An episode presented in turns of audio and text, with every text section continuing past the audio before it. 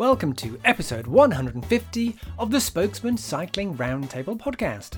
This episode was recorded on Sunday, 19th of February, 2017. The Spokesmen Cycling Roundtable podcast is brought to you by Jenson USA, where you'll always find a great selection of products at amazing prices with unparalleled customer service. For more information, just go to jensonusa.com slash the spokesmen. And now, for a limited time, new customers to Jenson USA who are referred by the spokesmen get 10% off one item. Simply enter the spokesmen, no spaces, at checkout. Hey, everybody, it's David from the Fredcast Cycling Podcast at thefredcast.com. I'm the host and producer of the Spokesmen Cycling Roundtable Podcast. For show notes, links, and other information, simply go to our website at the-spokesmen.com. And now, here are the spokesmen. Hi there, I'm Carlton Reid of BikeBiz.com, and you're listening. Can you believe this? You are listening to show 150 of the Spokesmen Cycling Roundtable. We have been around for an awfully long time. We've been around for now going on for 10 years.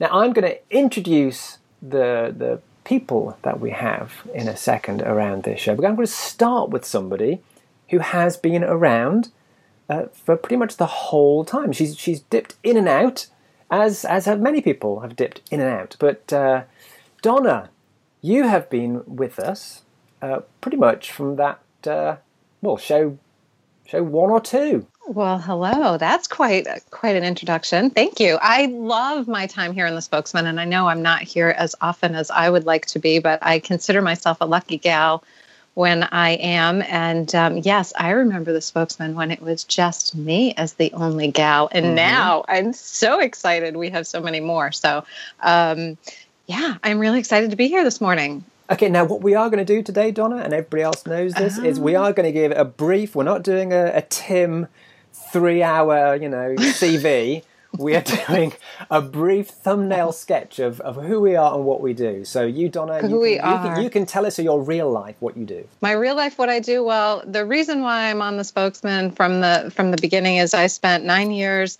of my career in the cycling industry at Kryptonite Lock and find it to be one of the best times of my my professional career. And um, also, I'm an event organizer, and now I head corporate communications and digital for a um, insurance company out of central New York called Utica National Insurance. Thank you. I'm going to go down in order, not seniority, but in order of maybe the most times I've been on the show. So the next one, the next oldest, the next veteran of our show would be Jim. Hello there, Jim. Oh, that's me. Wow. It's you. It's Tell us about yourself, Jim. I'm um, phenomenal uh, uh, bike rider, both mountain and road. Um, you've seen me probably all my videos online. Um, those, those jump videos where you're like jumping yes. over stuff and yeah. Yeah. In fact, uh, I was able to do the curb in front of my driveway yesterday. Um, it was pretty awesome. All the little kids in the neighborhood showed up to watch. Uh, I would watch that, Jim. I would definitely yes. watch that. Well, the betting board was the discouraging thing. Uh, most of the kids were betting against me, and most of them made money that way. Uh, Jim Moss. I'm actually an attorney. I specialize in the outdoor recreation legal issues of the world. Um, and cycling is outdoors most of the time. Sure is. Uh, most of the thank time. you, Jim. And uh, I'm going to say the next one in seniority with uh, times on the show would be Chris. Chris Garrison. Hi there, Chris. Hey, Carlton. That's I'm not sure I fit into the seniority category yet. This is, I think, my third or fourth show. Um, but but thanks for thanks for throwing me that uh, that little gem. Um, so yeah, I'm Chris Garrison. I'm the director of business development at a strategic consultancy called Amici Performance Systems, which essentially goes in and fixes leadership and culture issues in corporations, which may not sound like it has any direct correlation to cycling at all, and that's because it doesn't. Um, you have been in the trade before, though. I spent a, over a decade in the trade, yes. Uh, the last several years of which were working for a major cycling manufacturer that begins with a T. And ends and, with a. Uh, ends with a K. Mm-hmm. And during that time, I um, I, I uh, opened my mouth a lot, and words fell out of my face that were sort of in the category of uh, general industry commentary. And that's pretty much what I like doing now. What? on TK. T. How many letters in the middle? Well, It's not There are- specialized. Put it that way. there are four letters in total. Yeah, it's a it's a, a, a company located in the upper midwestern part of the United States. Hold on, Google Maps. Where's Google Maps? Yeah. While Oh, yeah. Jim is working out a four-letter word beginning with T, ending in K, in Wisconsin, um, we'll go to Ayesha. Ayesha, hi there. So, Ayesha, tell us about yourself. That's what we're doing. We're, we're doing a thumbnail sketch. Okay. Uh, I live in California. I'm from the East Coast, around the New York greater area, and I race bikes. And I want to become the first ever African American female professional road racer. That's my that's my thing. That's what I do. Beautiful. And the bike you ride, you're giant, yeah? Not even close. uh, I ride Cannondale. Yeah, Oh, I do apologize. and that is and terrible. always have. I, you know, I, why, I ride giant. Why am I? I'm, I'm obviously confusing myself with you. I do apologize. Uh, you know, Jim, Jim, for, for those of you that are keeping track, Jim, that starts with a C and ends with an E. Yeah. Oh yeah. And it But has more not- than two letters in the middle. That's a long one. Ayesha, you're in California, so we we, we see on the news that California is getting what well what us Brits uh, get all the time, and that's rain. So what's it like there at the moment? Um, well, my favorite route is no longer because the rain has washed out like a connector um, that will allow me to make it a loop. So now, if I want to do the Three Bears, which is a pretty big, um, well known loop around here, I have to climb the Three Bears and then climb them in reverse to get home. It's not like a nice, neat little loop anymore because the rain has been washing out roads and there's like they're closing down routes because of falling boulders and like down trees or you know you never know what's open these days. You kind of have to check around the network and see what you can actually ride. Real exciting stuff. Well, I'm kind of bringing that in uh, because we have had in in pro cycling we have had a, a- an apocalyptic event in the, the the Tour of Oman, the Great Puddle. Of the apocalyptic Tour of sounds like a strong word So who who has seen the video of uh, our excellent bike handling uh, pro riders not quite managing to uh, get over a puddle? I, Oh, yeah, I saw the that- video, and, and Yeah, after this, I'm applying for my license. Seriously, the, the, I think it's worth saying that the video in question is all of about seven seconds long. yeah very short So maybe And- there was something probably beforehand. About three, yeah, three or four of those seconds are the the big group of riders that made it through the puddle successfully without incident. Mm-hmm. Yeah, I didn't see the video. I did see photos, and I thought I was missing something because the headline was, you know, that riders went down in a flood, Yeah, and I, I was confused. But I didn't see the video, so I will preface my comments with that. But by seeing the pictures, I would say puddle as well. i feel like we didn't get good angles because maybe maybe it was like the camera angle that mm. made it not really show the full scope of the flooding i think i think we just weren't there so we were missing something yeah, but mm.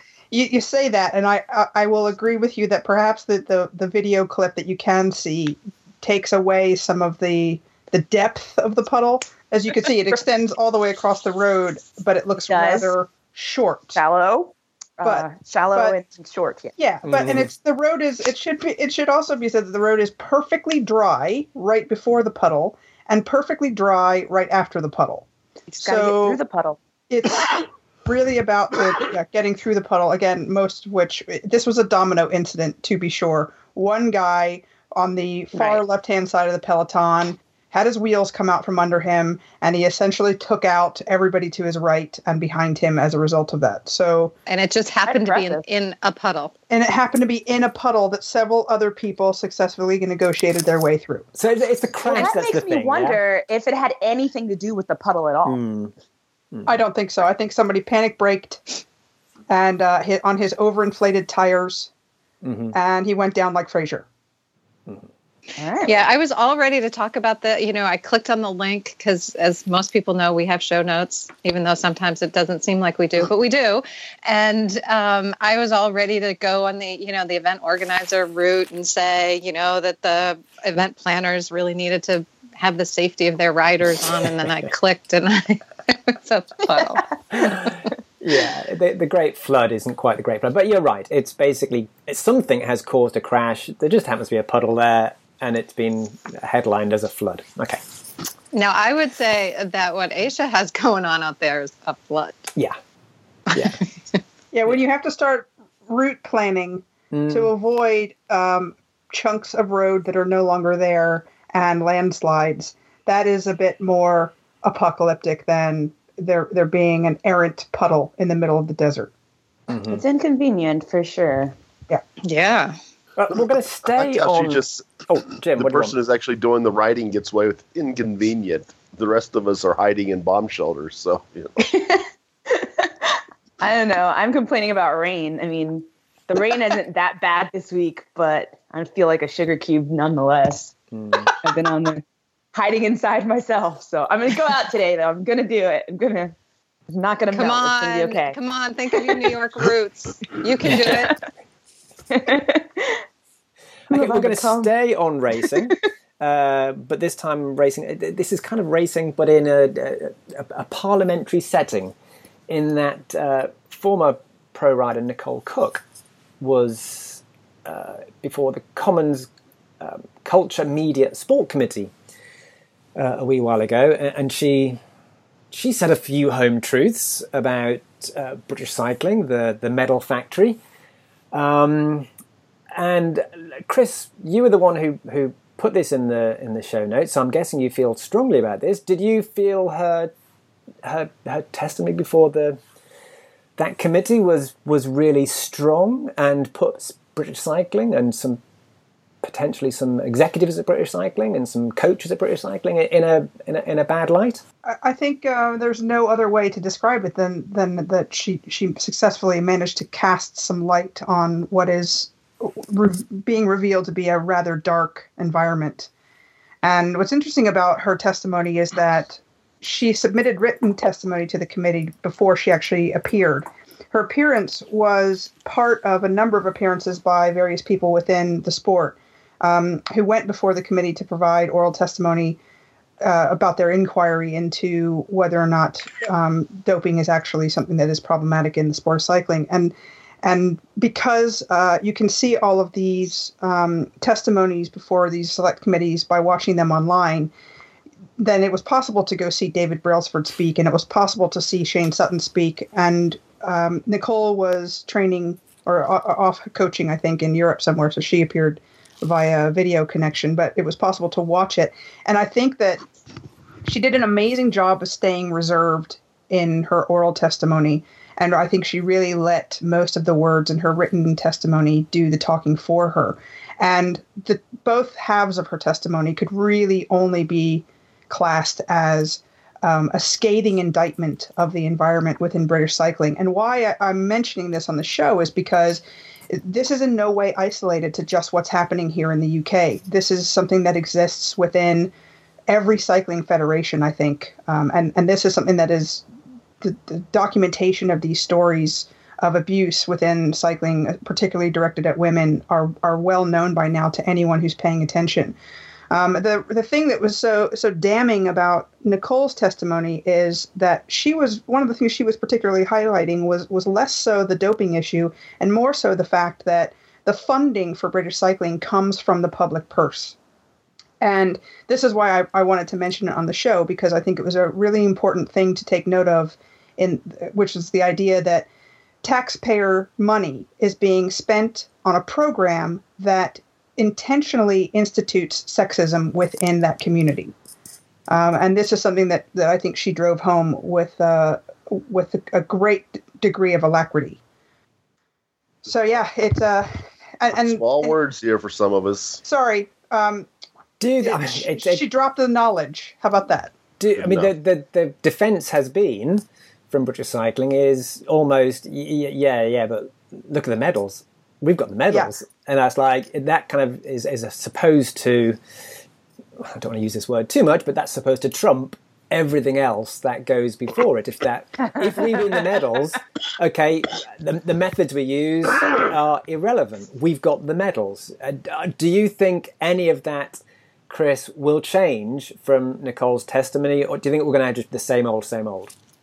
I think that uh, the the problem with that, Carlton, I, I'm going to I'm going to not answer that question directly for for a second, just because I, have I'm particularly passionate about this idea that we should put um, medal halls ahead of the well-being of athletes, and that the only way to successfully win a bunch of medals at world championship and Olympic level is to institute a coaching methodology that puts athletes in peril and then cast aspersion on athletes that are labeled as those that can't hack it. If mm. they decide that they actually want to maintain their mental well-being while they're putting themselves into the hurt locker in order to achieve results. This is this is exactly the sort of thing that that we wouldn't tolerate if it was in an educational setting. We would not tolerate a teacher uh, abusing and chastising a student in order to make them perform at, at the top of their game for the best grades. So why is it that we're willing to accept that in an athletic environment? It is it is unacceptable. It should be unacceptable, and it is incredibly disingenuous to think that the only way to achieve success is through a system that makes people feel bad who are willing to do whatever it takes to win. Ayesha, you've you've obviously you're on the the women's racing scene, and you potentially get this from two angles in that you, you I'm I'm just thinking that you might get this, but that potentially is some sexism going on. There's potentially also racism going on. Do you have any of those things happen to you without naming names, without naming exact stuff that happens, but just in general? Um, I think sexism is the more obvious one. Um, it's more prevalent for me. I have not had any like sexual misconduct happen to me, thankfully. Um, mm-hmm. and I, I, honestly don't, I can't say what I would do in that situation. There's a lot of pressure in the racing scene, but it seems like people are speaking out more. Um, in the States, Missy Erickson came out about it not too long ago, and now they're launched. It says that USA Cycling is actually going to open an investigation into it, which I'm a little surprised by, to be honest and that makes me sad that I'm surprised by it. It's the, the mm. right thing to do, but mm. it seems like these types of things have been happening for years and years and years, and there was just never like who do you go to? There was never a system in place, and it's already so hard to be a, a professional cyclist for women that you kind of just do whatever you need to do to get it done and to achieve those goals and the people in charge have it seems like they just have so much power over you that you don't really mm. have anywhere to turn or anywhere to um, complain to if you need to or want to. Um, yeah, power, power um, is but, a good way of describing that because that's definitely what um, Nicole was talking about. The, the, that word is, is very good. It's the, it's the power that these people can wield. Well, yeah, and, and through that um, power is denial of opportunity. Mm-hmm. Yeah, exactly. Um, Bicycling Magazine has put out a survey where they've asked people to um, fill, answer some questions about this type of thing, like if you've ever experienced emotional abuse, sexual misconduct, non-sexual misconduct, and they're trying to like look into it. I guess I mean they're a magazine, but it's the first instance where I've seen somebody actually trying to figure out how big of a problem is this. Um, mm. whereas like we know it's a big problem, but it has never really been investigated. Mm. Um, it's one of those one things. Of the, well, it's it's difficult to measure it, isn't it? It's you know, it's yeah. it's obvious that it happens. There are lots of people that it's that it's likely happening to right now, but they have ambition mm-hmm. and they exactly. want to do well, and as a result of that, they they will they will put up with it. I would encourage everyone to read Bridie O'Donnell's article on a uh, the women's side of cycling tips, and I'll stick a link in the notes about yeah, it. But yeah, please do. She she talks about her own her own personal story after listening to a recent interview of um, Genevieve Jeanson, the Canadian who was, you know, back in the day was was the best at everything. And as it turns out, she's been banned from the sport for life because of doping use. But then you find out that her doping use was really forced on her mm. by her coach, who she was also in a relationship with, and was who was abusing her at the same time. That's complex. Yeah. Well, yeah. Yeah, and and Ayesha, you, you mentioned you know that it's a magazine and it's only a magazine, but as we've learned recently, for those of us in the U.S., the media is a very powerful tool. Yeah. So Sure. if you know, and sometimes it needs to be the media that that puts the light on some of these things, and if they if they're willing to do that, then I applaud them for for trying and for starting the conversation. Okay, um, it's a big subject. It will go on and on and on. I'm sure um, there'll be more stuff will will will come out on these things. Uh, but I would like to go on to another topic. But it, it's kind of, in some ways, it's it's past related, and that's something that uh, Jim brought up. Uh, uh, Jim, do you want to talk about this? This is the the Armstrong, Lance Armstrong, of course. Um, it's going to go on on trial, and uh, they're going to try and get the money back. Um, but that the bet. I mean, you put in the show notes here, but the bets are that he will actually win. So where are you coming from here, Jim? He's Well- like a bad penny. He doesn't go away. He's, Oh, he's with I'm us sorry. Did I say that out loud? I, I'm sorry. If you really want me to go away, Donna, I'll go. No, not you. Not you. oh, oh, I get confused. Um, yeah, this is sort of interesting, but it's obviously uh, last week a mess of motions were filed by both parties. Uh, the, the plaintiffs, the U.S. Postal Service, to win, and, and Lance Armstrong um, to say that the case should be dismissed. The judge denied everything, so the so the case is set for trial. I think it's going to be in August right now, and it's sort of it's popped up on the media again um, since it's going to trial, but now it's also popped up in the legal media, um, and you're and you're getting actual people looking who have followed the case and looking at the case and taking a good look at it and saying, you know, it Lance Armstrong is going to win. He's going to win for a couple things. Um, you get one person on the on the jury that that's uh, had cancer, and everything that Lance has done for cancer is Mm. going to be a major factor. Um, and the legal issue that people are saying is that he's got in his ballpark is they can't prove any damages. That that what the postal service got out of what he did far exceeds Mm, what they paid him, and mm, so consequently there are no damages that are actually owed. mhm. So uh, we'll, it'll be it'll be interesting. It's it's going to be boring as sin, and whatever you guys see on uh, the internet or on TV or whatever about the trial, remember that's all entertainment until the jur- final ju- verdict comes down. Um, and there may be a settlement um, going forward. I'm not sure, uh, but there's an awful lot of money involved. I mean, it's either going to be at this point it's going to be bankruptcy and you know they sift through what's left or or a complete win. Um, we'll go from there. But it's quite interesting. It's it's now to the point, like I said, it's got the legal journalists looking at it. So And how, Jim? How can he get a fair trial, considering he's been on Oprah, he's been on all these things? We know his story. There's been films about the guy. How can a guy like that actually, whatever we think about him, how can he get a fair trial when when people assume they know his whole story? because there's so many people who really don't. As big as we think we are in the in the world, the cycling world, we're still really tiny, you know. And there are people out there who honestly don't know who Lance Armstrong is. They get up every morning, they go to work, they come home, they find out who the president is, they wonder if they voted it, and they go to bed. Hey, Jim, just out of curiosity, is this a sort of trial where the jury would have gone through a voir dire? Oh yeah, there'll be. I suspect that they're already looking at at hiring uh, experts to start studying possible jury pools, what kind of jurors they're going to get, and then um, they'll have jurors fill out a questionnaire. It's a federal trial, so the actual voir dire, where the attorneys ask the uh, the actual jurors questions, will be fairly short, probably only a half hour to an hour, I'm guessing but they'll fill out sometimes 30, 40, 50 page questionnaires going through all sorts of stuff about their life. And then they'll probably have jury consultants. Um, these are people who are, are, a lot of them have law degrees and who have um, psychology or PhDs, doctors of psychology, um, who actually looking at what they fill out will come up with this person will be the best type of person you want on this jury. And watching for micro expressions and everything Oh, else you that uh, indicates some sort of uh, unconscious bias.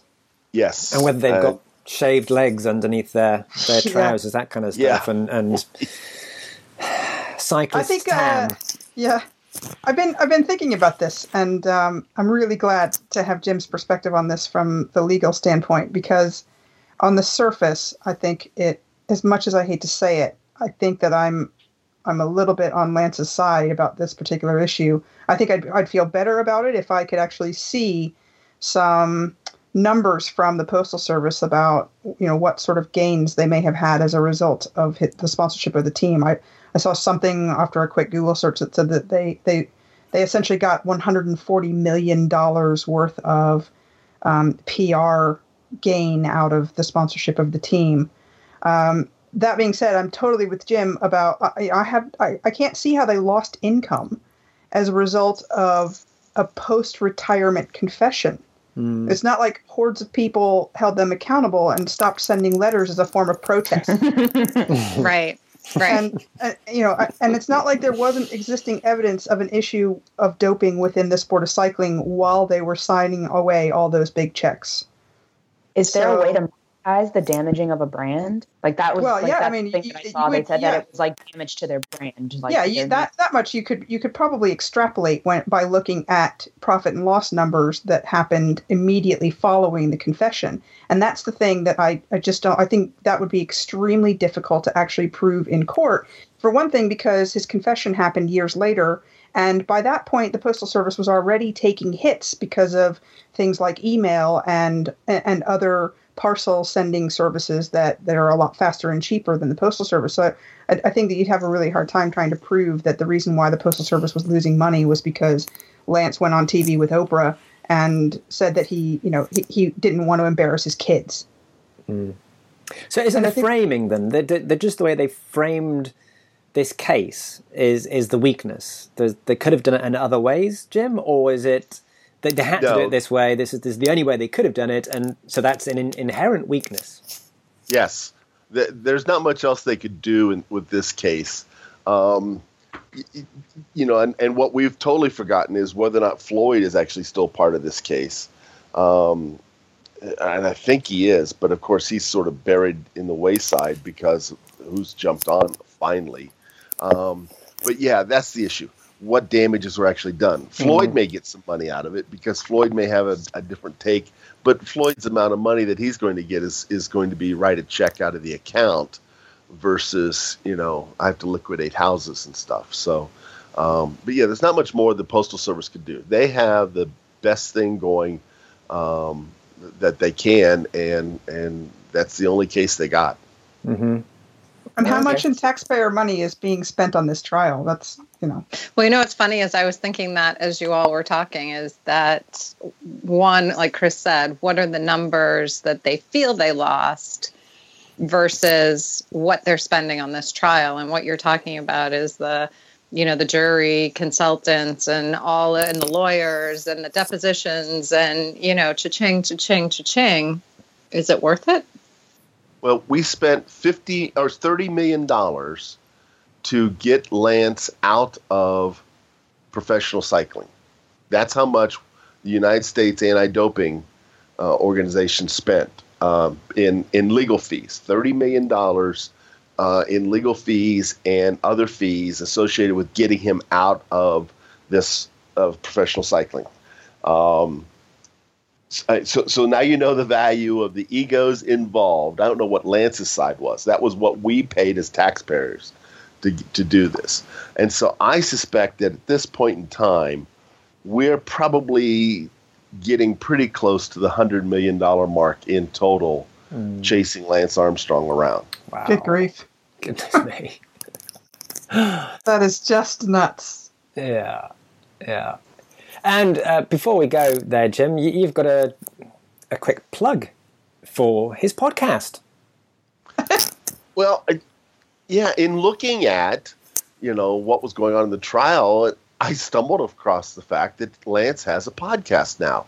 It's called the underscore forward underscore pod, podcast, although um, the website is just the forward podcast. It's it's I actually listened to the latest one where he was talking with this uh, film director, uh, documentary film director about drugs uh, but mostly with eating disorders and and um, you know non-prescription prescription drug type of di- issues. But it sort of went all over the place. Um, it was obvious that there were a lot of people in the room uh, based on what they said, so it was being professionally done. It was it was well done. the The audio was perfect, um, and it was interesting. I mean, it, I, I only listened to half of it, twenty minutes or so. Was it great? I have no clue, but it was quite interesting. That's for sure. Mm. Well, poacher turned gamekeeper, all that kind of stuff. I mean, no matter what you think of him, he's going to be an interesting person. Yeah, it's it caught me off guard. Mm. Okay. I uh, still question the use of the term interesting, though. I'm still still trying to figure out if. Well, interesting doesn't mean he's a wonderful, shining no. example of of uh, sociability, but it does mean it's somebody is intriguing and is in, interesting in wanting to listen to him, it's even if you want to throw horse, something at the radio. Yeah, it's a Trojan horse word. Mm. And we have a great example of a Trojan horse word here in the UK, Carlton, and that's the word nice. okay. It, well, nice, is found... so, nice is something that you say to somebody who's just mm, given nice. you a terrible Christmas present that mm. you know mm. that you're going to regift to somebody that you don't like. Mm-hmm.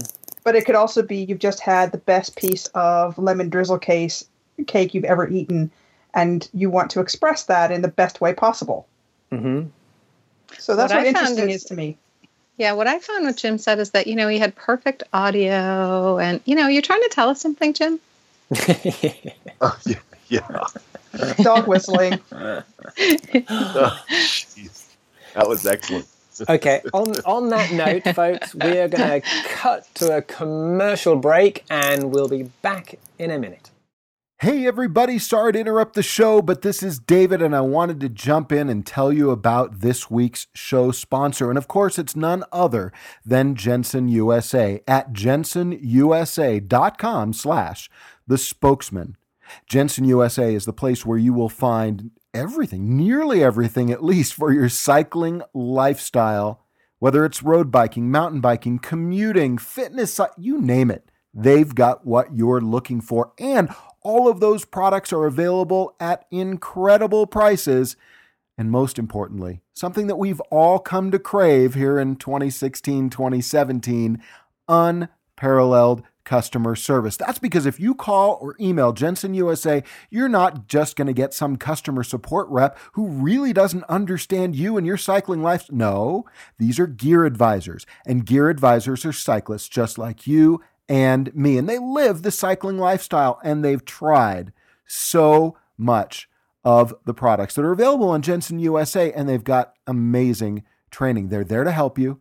They can tell you what works and what doesn't, which products go together and which don't, and you can tell them a little bit about what you're looking for and they can definitely point you in the right direction. And on top of all of that, Jenson is offering new customers who are referred to them by the Spokesmen Cycling Roundtable podcast one, uh, one item at 10% off. So, I mean, you know, don't go use that on a water bottle. Go buy a bike. Go buy a new suspension for buy something expensive. Now, some brands don't participate in promotions. And so if you see a message in your checkout that says no qualifying items in cart, go back and find something that qualifies. And then when you check out, simply enter the code the spokesmen no spaces, plural, at checkout, and you'll get 10% off one qualifying item. That's Jenson USA, J E N S O N, USA.com slash the spokesmen.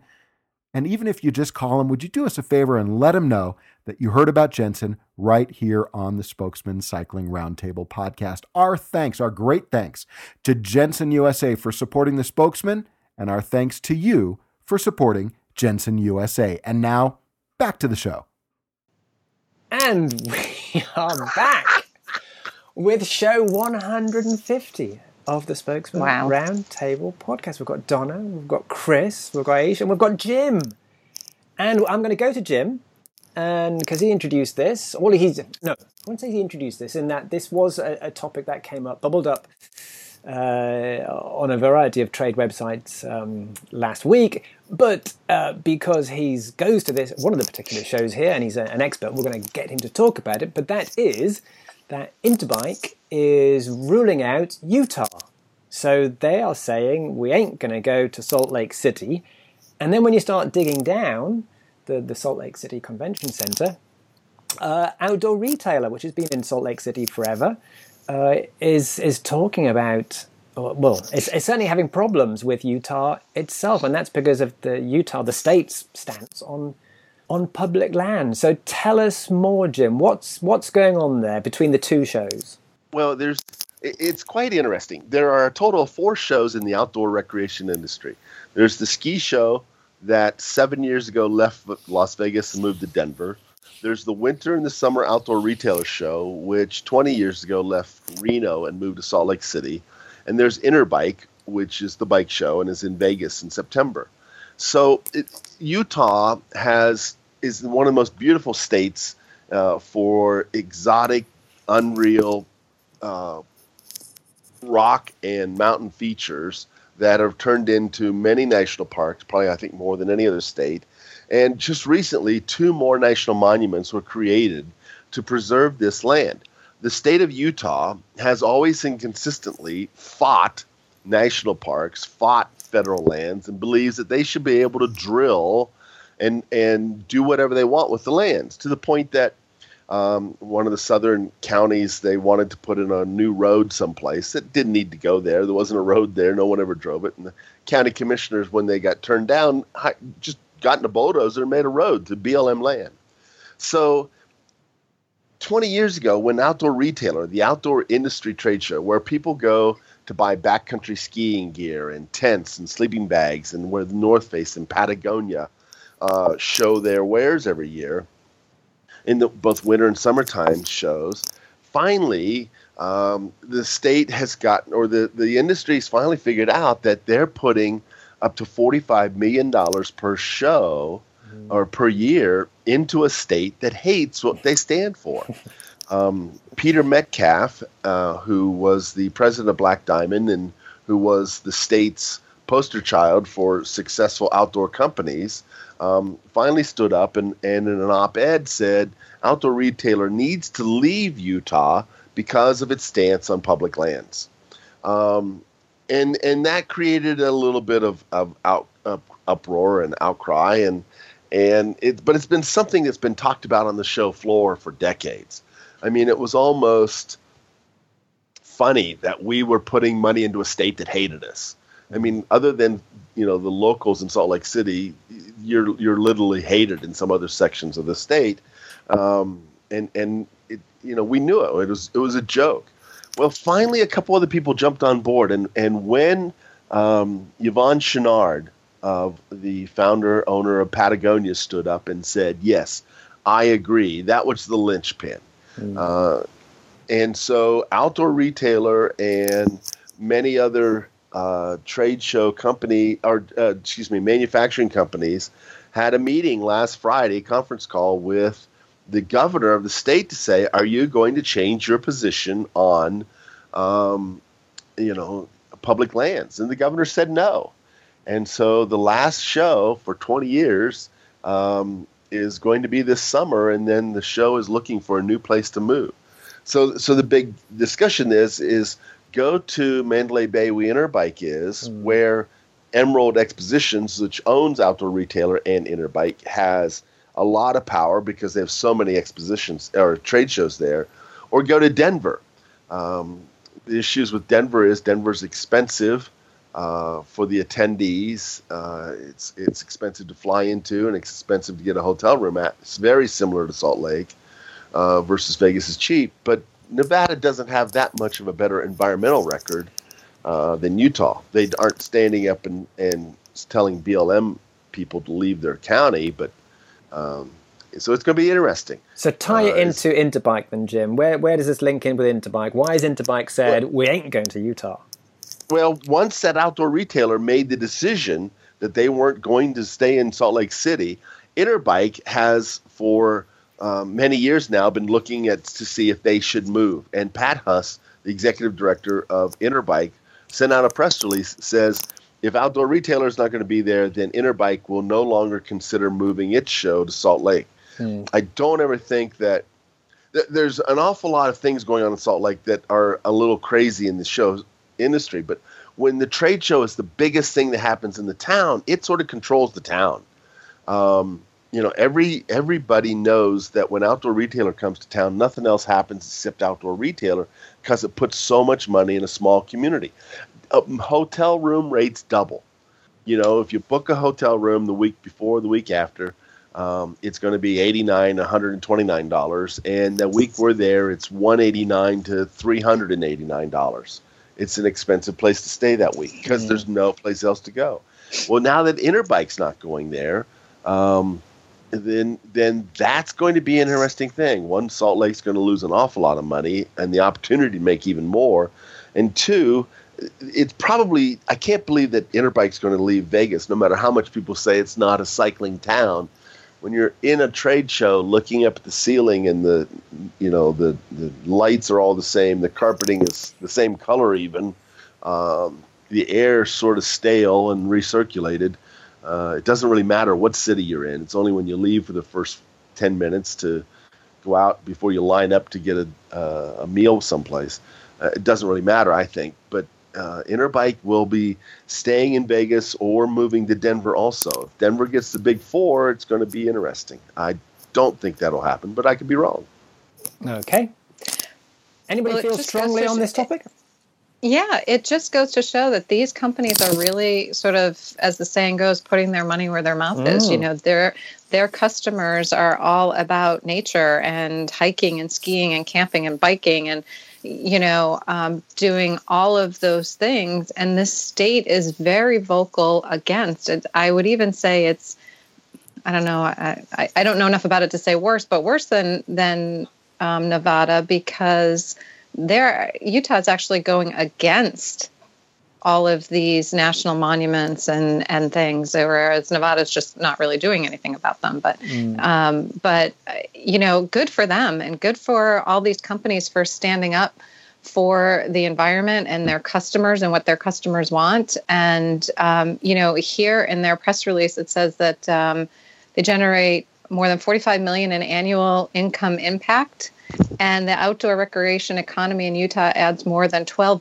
billion with a B in direct spending, supports 122,000 jobs in the state, and pays 3.6 billion in salaries and wages and contributes more than 856 million in state and local tax revenue every year.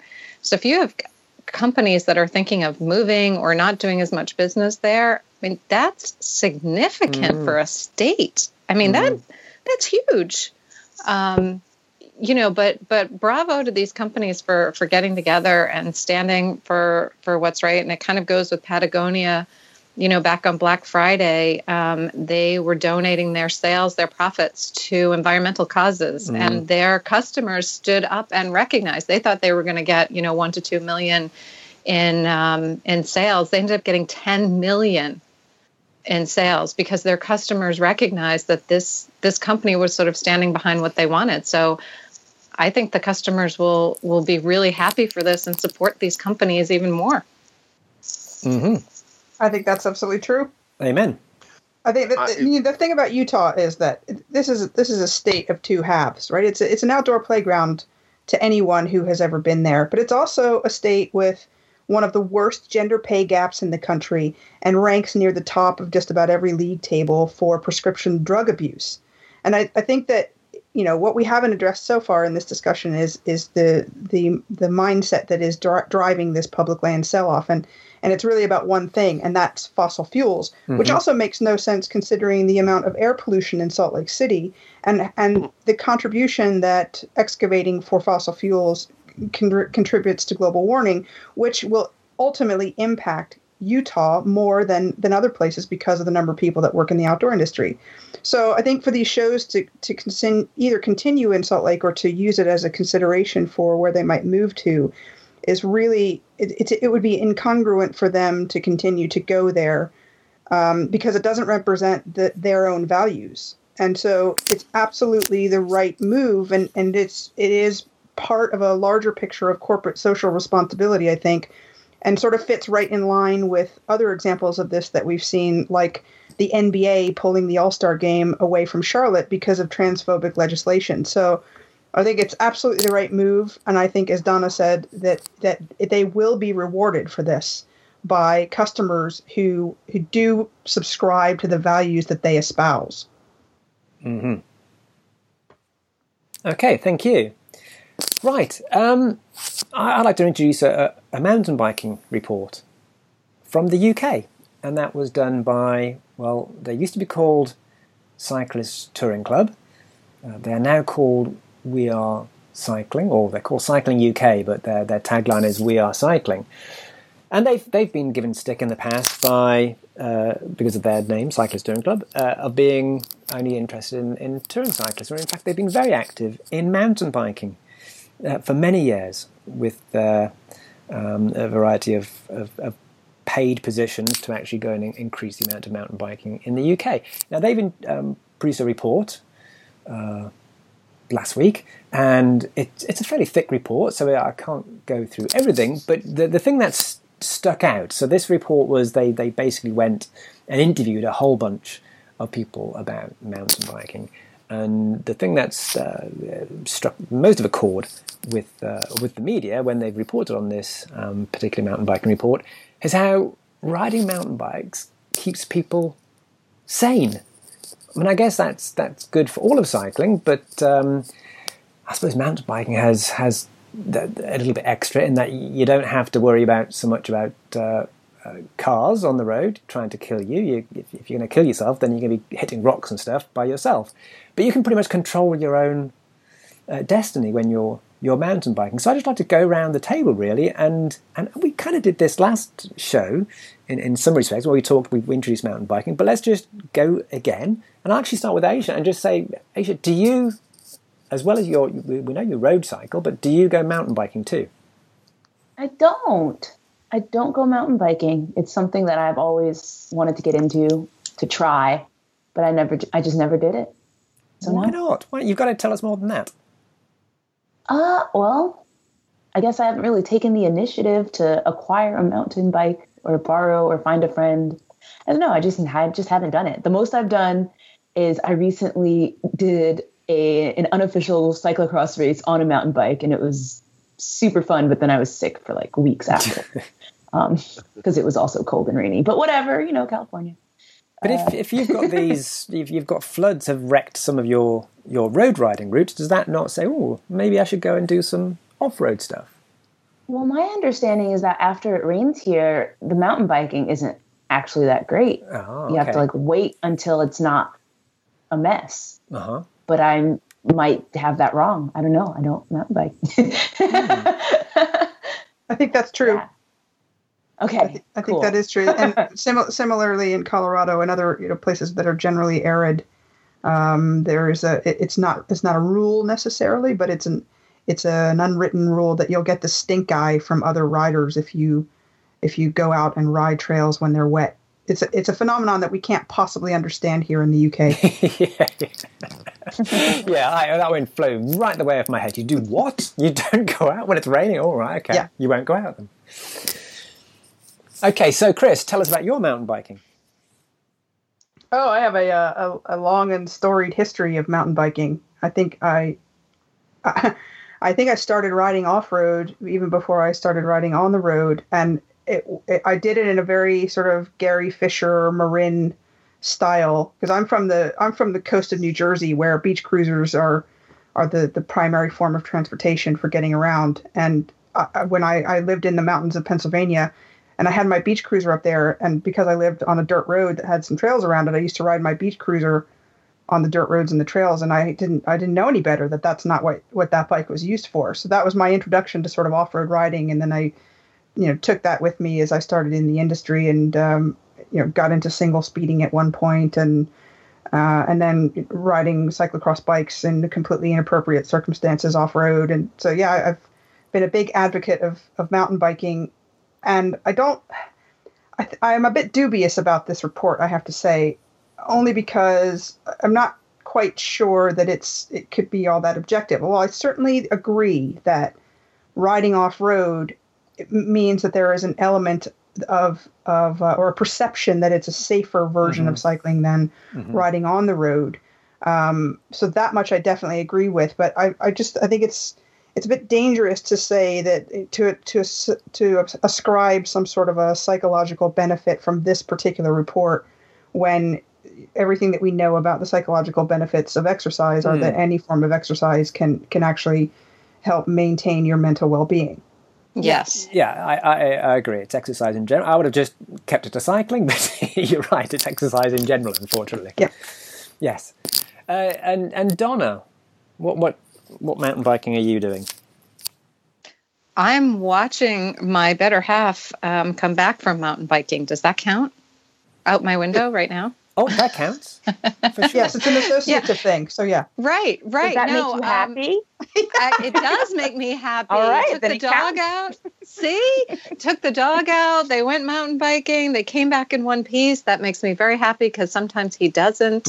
um, and so, you know, I, I don't. The whole good health thing in our house, I, I, I don't know. I've patched up enough things that I'm not sure that's right. But, um, but uh, no, I don't mountain bike, and um, but there, my better half does an awful lot. So there's there's my spiel. Okay, and Jim, I know you mountain bike. Oh yes, i love mountain biking. I, I love getting getting outdoors. I love making my mind leave the problems that I deal with. I used to say when I would work as a whitewater raft guide, I'd leave on a Thursday or Friday and go down and work during trial season, which was year round if I could. You know, that was that wasn't working. It was just therapy. You know, because you put yourself in a tr- stressful situation like mountain biking does, and or rock climbing or anything like that. And when you get back, it allows you to reorder your life and say, "Gee, you know, these things that have been putting me down really aren't that bad. I'm I'm healthy and I'm alive, and I may have some scrapes or you know my arms working differently or sticking out at an angle right now, but I'm I'm really basically in really great shape." Um, and your life gets reordered. It, it is I, I do believe it is mental therapy. I and and I do believe it keeps me sane. Jim, Jim, I'd can, be can I just know. I, I want to stop you there because I, I know where you live, and you live in an outdoor town. It's a it's a it's a fabulous place to live if you're an outdoor person. So just tell me this: uh, why do you sometimes take a road bike out, and sometimes take a mountain bike out? What's what's going on in your mind there on th those two choices? Given that the, the where you can ride is is is fantastic for both. Time. Um, mountain biking requires more work, in my opinion. I.e., it takes me 15, 20 minutes to get ready to go. Road bike, um, it takes me uh, zero to 15 minutes to get to where I want to road bike. Um, mountain biking, it requires you know a half hour, and so I mountain bike for a day. I go someplace new or fun, or I go someplace a little bit farther away. Uh, I rarely mountain bike for just getting out of the office, getting out of work, and going out for a quick ride. I do that on a road bike. The mountain bike is more of a, um, you know, uh, you know, let's go do something exciting. Let's go. It's for sure. recreation, whereas maybe road biking Yes. is practical a bit more. Exactly. Exactly. Mm. Now, it, it doesn't mean I haven't done that. I, you know, at one point I lived right next to some great mountain bike trails, and so I would recreate there. But that's that's pretty rare. No, I completely agree in that uh, if I go out mountain biking, it's pretty much going to be I've got to kind of really get prepared for it. I've got to get a camelback. I've got to get you know you've got to do a bit more, and it, it actually takes probably forty five minutes for me to ride somewhere where I can actually physically mountain bike. Whereas I can do an hour road bike ride. And I've done everything, and I'm back, and, and I've only just Yep. started if I'm mountain biking at that. So it's, it's a much longer activity for me to, to do it that way. So yeah, I agree there. Um, we are coming up to about an hour of, uh, of recording this show, and it, it uh, always amazes me the, how time flies when you're having fun, of course. Um, and what we have done uh, for many, many uh, of the 150 shows that we've done, we, we end up by uh, doing tips and advice and stuff like that. And David's not here because poor David has uh, has got a back problem at the moment, and he's he's he's sat up somewhere, propped up somewhere, and he, he, he can't go out and he can't do stuff, which which obviously isn't fantastic for somebody who's an outdoor person. Uh, but because he's not here, then um, we don't do that anymore. it's kind of uh, tips is when David does a show, and when I'm on the show, we don't do any tips. However, what I would like to do is instead of tips, talk about Strava. In that uh, there is a link here. In that uh, Strava has just hired um, Instagram uh, one of Instagram's um, uh, main guys, and and people are now thinking. And I, I did a story on this in, on on BikeBiz, uh, a guy called Kevin Weil, and he, he's a mega mega athlete, and he's he was previously on Twitter as well. He's like a real. I called him a social media guru, and that kind of excited uh, some of his friends, and they started calling him guru, and uh, he quite liked that, I think. Anyway, uh, he's joined Strava and the, the safe money is that even though Strava is kind of social now, in that you can share it and stuff, with him on board, they are obviously planning to go even more social.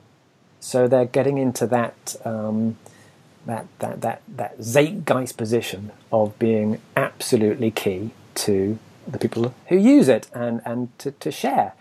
So I'd like to go around the panel and just as we talked about mountain bike use, let's talk about whether you do or you do not use Strava. So I'll, I'll go back. I'll go in the same order as the, the, the, previous question. So I'll go straight to Ayesha. Are you a Strava user, Ayesha? I am a Strava user. you've, you've, got to tell us and more. That's all that. I have you've to say about that. yeah, yeah. What do you more use to your question? You just asked. It, like, it, are you using it kind of professionally? Are you using it to absolutely track every the, the minutiae of what you're doing so you can come back and you can plot your heart rate. Is that how you're using strava? Um i mean i use garmin connect for that.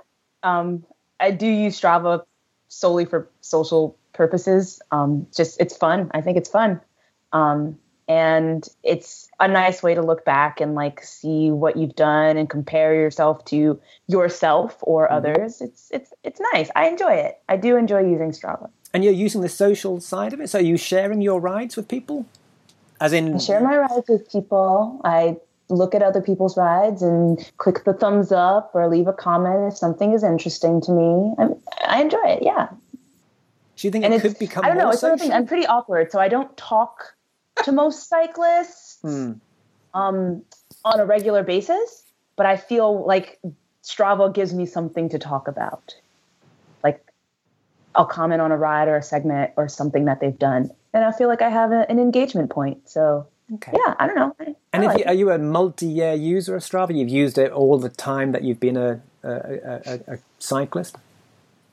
Um, I've used it all the time that I've been racing. Mm. Yeah. Mm. I feel like I've been cycling since before Strava, mm-hmm. which I'm sure a lot of most people have. Um, but until I became a serious cyclist, whatever that means, I think I wasn't really interested in using Strava. So, so do you have it on have you, you? If you don't mind me asking it, you have it on a phone? Do you have it on a watch? Where where do you physically have Strava? I am so overly connected in general. so I have it on my phone, it's on my computer, and I have a Garmin that as soon as I'm done with my ride mm. will load onto my Garmin Connect via Bluetooth, which will sync with my Strava, which will sync with my nutrition. It's just all ridiculous that it's, it's all connected. So you're going for a, a, like an hour a ride, and 20 minutes of that ride is actually setting up your your your. No, it's all set up already. Okay, it's, it's set up. It's done. It's it's just it just happens now. Okay, which is good because before the Bluetooth, they would just sit on the Garmin and it would never make it to mm. Strava, and I was fine with that. Mm-hmm. so it's the convenience of it. Okay, and I can't remember the exact order there, but was it was it uh, was it Chris next on that the mountain bike question? So, so yeah. for Strava. Yes, I do use Strava. Um, I, I, will expand on the, the the answer a little bit because I think that this appointment to the board of someone who is clearly a, a bigwig in the tech industry is quite strategic, and I think that this is because this is a prediction just mm. so hmm. you know. I think this is because Strava sees what is happening with Zwift and Mm. wants to develop a similar platform. Yeah, good and point. all of this ties in really, really nicely. There's an academic here in the UK uh, who's also a cyclist by the name of Andy Ted. And a few years ago, um, TED he was helping. Yeah, yeah. Sorry, he's just a gift for that, isn't he? Sorry, But sorry, you just Chris. it just you just need an extra D on the end of his name. yeah. Um, he was he was uh, helping me Crap, to develop a yeah. I'm He was still helping stuck me- on T and K. Well, I'm going to help you out here because when I was at Trek, Oh, track. he Okay. he was uh, he was helping me to develop a um, a social media workshop for bicycle retailers in order to help them use social media uh, as part of their overall marketing for their stores. And back then, he said to me something that I think was um, really forward thinking and is now coming to light, which is that he had he had a theory that he called social media 3.0. And the idea was that when social media first came about, it was it was very sort of one way. You sort of posted things out to people that followed you, um, and then 2.0 became this really interactive thing where you started having conversations over social media platforms, and adding things like pictures and videos. And he said he thought that the natural follow-on from that was going to be this 3.0 idea, which was that people would start using social media as a form of recreational activity sharing where you might be, from a distance standpoint, not anywhere close to a group of people that you know, but you'll meet online, so to speak, and do your activity together, or at least share your activity together. So everyone decides to go out for a 50 mile ride, and they all track their individual 50 mile rides on something like a social platform. And then sort of fit it all together and talk about it later on. And I think Zwift is a perfect example of how this 3.0 idea is starting to come Mm. to come to fruition in that you you don't even have to do separate rides. You can now just electronically do the same ride and compete with each other and compete with other people. So my prediction is that this is a move by Strava to push themselves further into that um, that that active social media realm. Hmm.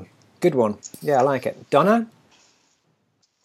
I do use Strava. We have a thing in our house that says if it didn't happen on Strava, it didn't happen, and that's mostly for us and all the other mountain bikers that uh, that Neil rides with. But um, I have a little different spin on this. Yes, Strava. I think, eh, to Chris's point, is is probably trying to get into that recreational activity sharing a little bit more but also this is going to have huge benefits for Instagram, which is where um, where Kevin works. He's the head of product at Instagram. And Instagram is having an interesting growing pain where Snapchat is far exceeding and taking over what they would hope it, it would in the marketplace. And, you know, Instagram has started with their stories to um, keep up with Snapchat and to be a little more hip and um, uh, better for that younger generation or more palatable to that younger generation, if you will. And so I think that a, a combination of these two technology apps, if you want, the technology, um, this will be interesting to see how they benefit each other. That's really what I'm trying to say. Very long winded way of saying I- it's going to be very, very interesting to see how they benefit each other. And I think you will see different functionality coming out of both apps in the not too distant future. Thank you. And last but not least, Jim. Well, based on Donna, I don't exist. Um, I don't. Oh, yes, you do. Well, You never ride Maybe bike. just all your rides didn't happen. You know, They never happen. if it didn't happen on Strava, it didn't happen. I didn't, Didn't happen. Um, You did. I, Yeah, it's Wow, true. this I- has just become a very paradoxical conversation. I know. That's Oh, just in our house, words. Jim. Oh, okay, good enough. I- So your answer is no, you don't. Is that what you're saying there, yeah, Jim? I yeah. The answer to the question is no, I don't. Um, and I don't. I post a lot to social media, but I very rarely respond except to my own posts. I haven't gone to my own Facebook page in a month. Um, I, I jumped off in August for um, for uh, for sanity reasons. I just knew that I would go buy a gun and start shooting people who, if I was staying on Facebook or some of those other social things. So I didn't want to do that. So I haven't really been on, and I've been off, and I use it for work. I post for work, but I and and I don't use Strava. I use Garmin, but I don't use any of the social things on Garmin either. Garmin's always, you know, uh, technology and their their equipment is always the best in the world, and on their their uh, social media and their website, they're always the last to the party. But I don't do any of that. Um, I, I don't need people to tell me how to work harder or better, and I don't want to tell anybody. I mean, if if I don't crash on a bike or skiing, I think it's a phenomenal day. Um, and and and when there are seven year olds on three wheeled bikes out there beating my time, um, and since they won't allow me to post what I used to do on my Ford Explorer, um, you know, it just has no value to me. So You're like Schrodinger cyclist. Schrodinger cyclist. Okay. You exist and don't exist at the same time. time. Right. I I am a figment of someone's imagination. It's But not also mine. I can't potentially of. there. And potentially there. That's even better. I'm potentially there. See, Jim, we didn't actually mention. I mean, that, that is one use of, of Strava where you you try and beat other people's times, or you beat your own time, you get your personal best, etc. But clearly, you don't. There are other things that you can do on Strava. You don't have to be always aiming. That's what Strava gets an awful lot of stick about. That kind of um, racing, you know, ignoring everything else around you and just trying to get personal best on a on a on a sidewalk, you know, route. That kind of thing it gets a bad name for. But you don't have to use it for that. But you're saying that's maybe one of the reasons why you don't use it. Yeah, I don't. I don't need anyone to look at how slow I am. Uh, yeah, but I look at it too as as like Ayesha did that that I look back on you know if I'm training for for a big walk or something like that I, I look back and say oh how many miles was I doing by by this time? Or um, so I use it for that too. Because I can't remember anything. You know I'm old and my brain you know my memory is bad. So that really helps. But But but it's if, nice when you win the little fake awards, like when you hit a PR. Mm. No, well, No, I, that's just I know my PRs based on whether or not I can find my keys and open my car door. Okay, if it, if I'm laying next to the tire and I can't open the tire then door, you hit a PR. I hit a PR. So that's not difficult. Um, Fair enough. You don't need Uh, Strava, Jim. Okay.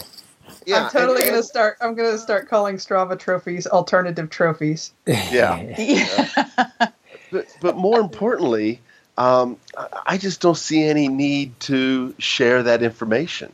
You know that you Uh, don't have to. You don't have to Share it. Yeah, yeah. You Well, can turn that bit Really off. fun just for you. Also, But I mean, none of those- opinion. none of the websites do any good at looking at whether or not you're accomplishing anything. If you hire a coach, the coach says, "Send me your Strava stuff or your Garmin stuff or whatever it is," and they download it and they put in an Excel spreadsheet so they can actually work with it. You know, all you can do is compare a couple of days, weeks, whatever, and you really can't look and see. You can't delve into it until you get rid of the the, the advertising and the crap and download it to an Excel spreadsheet and start playing with it. Look at oh, that's why I got the overuse injury. That's why I did something. It's still, I mean, a Garmin spreadsheet, if you want an, or Garmin, an Excel spreadsheet is still the only way to track what you're doing to figure out and look at things on a comparison basis. Uh, How many people ride the same ride every day? Well, you know, in Garmin, you can only compare the same rides. You can't go out and and so I look at how many hours, what my average heart rate is, and then start looking at the miles, and then you can start looking at things and figure out what you did or didn't do right. Mm. You know, versus how somebody else thinks I should be doing something right or wrong. I mean, I feel like it's all the same data that you find um, from the Garmin stuff. It's not any different. It's just displayed in a different manner. And I think you can do most of the same things on Strava. You, most people just choose not to. Mm-hmm. Well, and, I don't know. I feel like you can. I, th- I feel like you can use it in that fashion if you want it to. I- I agree it's the same data that's on Garmin, but ask Garmin. They've gotten many emails from me that say this data is worthless in this form. I need to be able to do with it. Uh, I think I- that we're I- overlooking the best use of Strava, and that is to ride around in random patterns so that you can draw marriage proposals dinosaur. and pictures of a penis. yeah. you're right. That I have I failed miserably at. So maybe if you if you tap into your creative side, Jim, Hmm. that's the way for you to use Strava. I'm an There you go. There is no. Does that mean you don't side. have a creative side? There is no Yeah, side. That's, you could you could figure out a way to ride in a route that allows you to to draw the scales of justice. I would only be able to do one thing. It would be similar to your anagram. It would start with an F and it would end with a K and it'd be fire truck in the middle. that I'd say to the world, you know, I mean, I'm not, it's not my, I have a lot of sides too, folks, but that's not one of them. I, I do use Strava, and I used it today, in fact, on my on my ride. And I've only really just started using it in that I have been a. I've said on, the, on previous times on the show, I don't use uh, measuring devices on my bike. I just go out and ride my bike, and now I am. Uh, I've I've come round to to doing this, and that's because we've got this insurance policy, me and my wife, and uh, it in effect rewards us for uh, actually inputting our data. We get points if we do more exercise, and Oh, the more points we get, the less insurance premium we pay for our, our life insurance because they want us to be fit and healthy. That's what they've signed us up to be. We're fit and healthy people, so we get less, we pay less for our insurance. So they we had this unbelievably incredible deal on uh, an Apple Watch. It was just cheap as chips. It was just unbelievable. And every month that I actually exercise enough, I don't have to pay for the Apple Watch, but I've got to do a fair bit of exercising to get the Apple Watch for next to nothing. But it's in their interests for me to exercise all the time because then I'm less likely to fall down dead, and they don't have to pay any money then. So it's it's totally in their uh, their interest to, to keep me fit and healthy. And I just looked at this policy and thought, well, if I do a ride, not I, I, I work from home, so I can't ride to and from um, my house to work because I, I, I live here. But if I go out for a ride every two days at least, at most for half an hour, and if it's an hour, then even better, I'll get a free Apple iWatch, a free Apple Watch. So it was like a, it was a no-brainer. So I'm now using Strava because if I use Strava, it then connects to this insurance company's app, tells them that I'm cycling, gives them my heart data. Bingo! I get all these points. So I am now using Strava. So Big Brother is watching? It's all anonymized and it all becomes. I don't have to give them Uh-huh. my actual data, so it goes. You know, it just stays on Strava, and then it kind of links. And I'm just, I'm saying that, but you're right. I, I have no idea what, what I'm giving. I absolutely could be giving them everything, couldn't I? No, I mean I think it's a great concept. I'm just very cynical about things like that and share oversharing and Mm, um I don't it's just the cynic in me. Donna, Well, Apple Watch. I've got an Apple Watch. what? I'll I mean, share I've anything. been using it as like a support network, which I think is pretty cool. Um, like cheering each other on and like encouraging each other to ride. And there are different levels to cyclists, and the folks that I'm in trying to encourage to ride are usually the folks who aren't super independent already as far as cycling is concerned where they just like that extra push or that extra like having somebody cheer for them so I think Strava is really cool for that too. And it kind of helps them feel like they've done something because they have and they can see it visibly. Mhm. Mhm. Yeah, I agree. Now, uh, we are at the end of a, another 150th fascinating show, but we are at the end of a, another fascinating show. And uh, I'm going to go around the table and I'm going to ask people where, where we can get in touch with them, where we can find them on Strava, perhaps, uh, where we can we can find their Instagram posts, all that kind of stuff. So how how tell us how you're going to be social. And I am going to go uh, in the opposite order to the last time. So I'm now going to bring in Ayesha first as the, the newest member of uh, the roundtable. So how do we find you, Ayesha? Didn't I go And- first last time? Did you? I've, I've forgotten. Well, let's just go for it again now. It's in order of seniority this time. Oh. Not about uh, not about the general question answering. Okay. Gotcha. But yeah, Ayesha's Ayesha's first if you Ayesha's go. first anyway. So how do we Got how do we find you?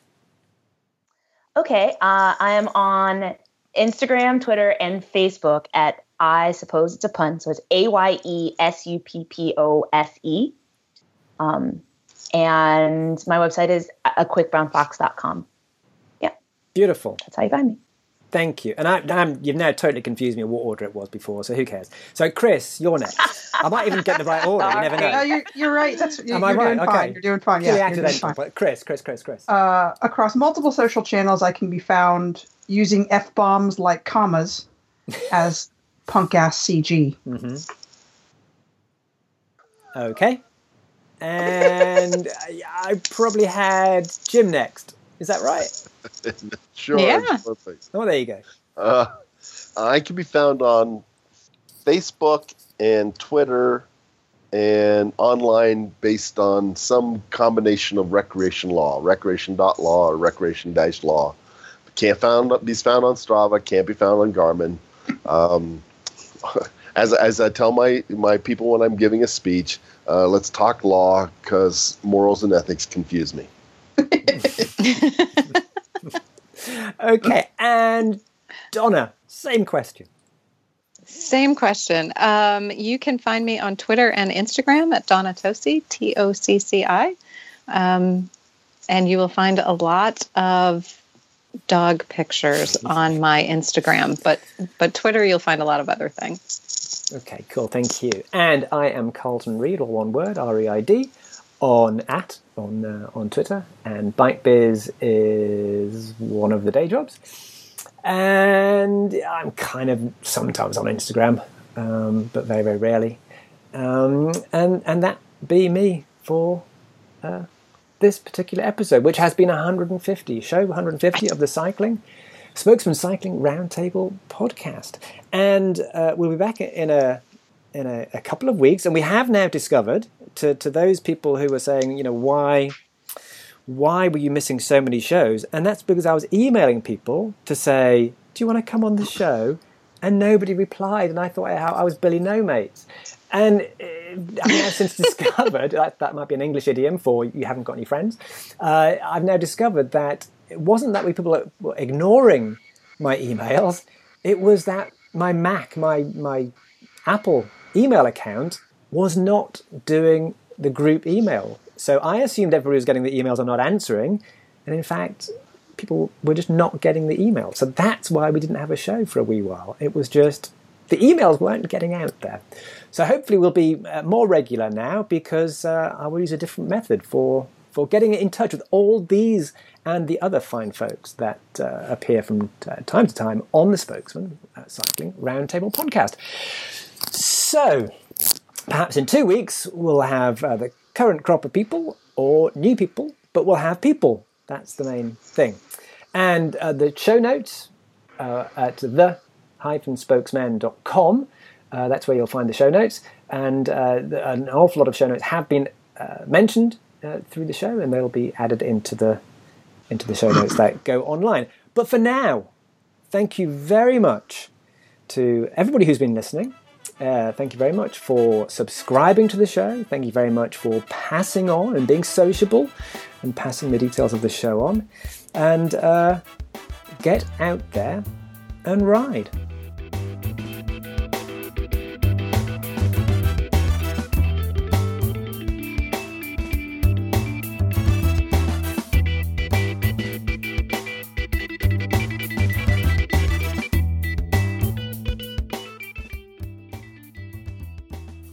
Wonderful, thank you. I'm really sorry about the demise of the tips because I was all ready to drop one about riding through puddles. I have a tip. Donna, you have a tip every time. You're the only one that comes to school with an I apple for teacher. I stress over it, but I had a tip, so uh, I will just use it next time. It's an evergreen tip. Okay. What was it? What was it? Uh, no, no. She's gonna keep her powder no, dry. No, no, I'm not telling. but what if I can't make the next recording? Come- I mean, I you can't Then you'll dangle the carrot listen. like You that and just listen yank to it it. away. Then you'll have to Listen to the show. Well, let's just hope your emails start working, Carlton, so that I know this show well, actually I exists. like, yeah, I Oh, like how. Carlton is like the fun uncle. You know, like David's like dad, who's like, you must do a tip, and Carlton's like, yeah, no, you don't have to do a tip. It's okay.